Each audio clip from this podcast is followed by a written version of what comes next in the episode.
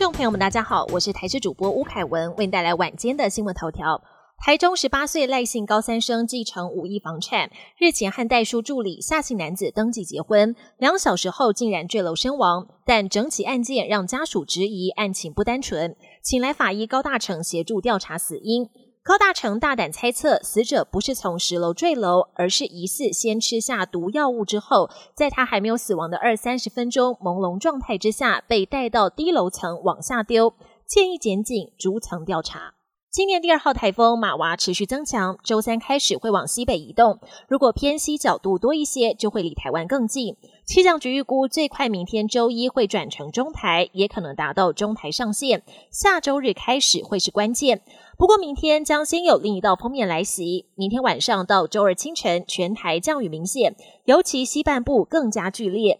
在温度方面变化很大，明天北台湾等地明显高温，上看三十六度，周二又会降到二十四度，周三又会回升到三十度。宇宙当中大质量恒星在演化接近末期死亡的时候，会发生剧烈爆炸，产生亮光，被称为超新星。十九号，一名日本的业余天文同好就发现了位在风车星系的超新星。消息公告后，隔天，台湾的高中生也在南投山区利用六公分的小望远镜，幸运拍到了这一颗超新星。台北市立天文馆表示，近期只要天气允许，都有机会拍到。另外，没有相关设备的民众也可以用肉眼看看夜空最明亮的行星金星。五月二十一号会达到日落时最高仰角，傍晚时只要望向西方，想不看见它都很难。国际焦点：美国总统拜登在台北时间今天下午一点多，在广岛会见乌克兰总统泽伦斯基，表达他对乌克兰的强力支持。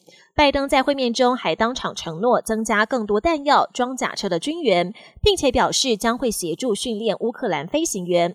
泽伦斯基则是对拜登率领 G7 协助乌克兰表达万分感激，同时对于记者提问俄军是否已经占领巴赫姆特，泽伦斯基简短回应没有，并且表示俄军只能摧毁建筑，巴赫姆特永远在乌克兰人心中。G7 峰会场外，各国领袖的配偶也是一大焦点。东道主日向夫人岸田裕子今天带着几位领袖的配偶前往广岛和平纪念公园献花。前一天，他也率领配偶团登上宫岛参观世界遗产岩岛神社，午餐还品尝了道地的广岛烧。为了不让 G7 专美于前，中国也举办中亚峰会。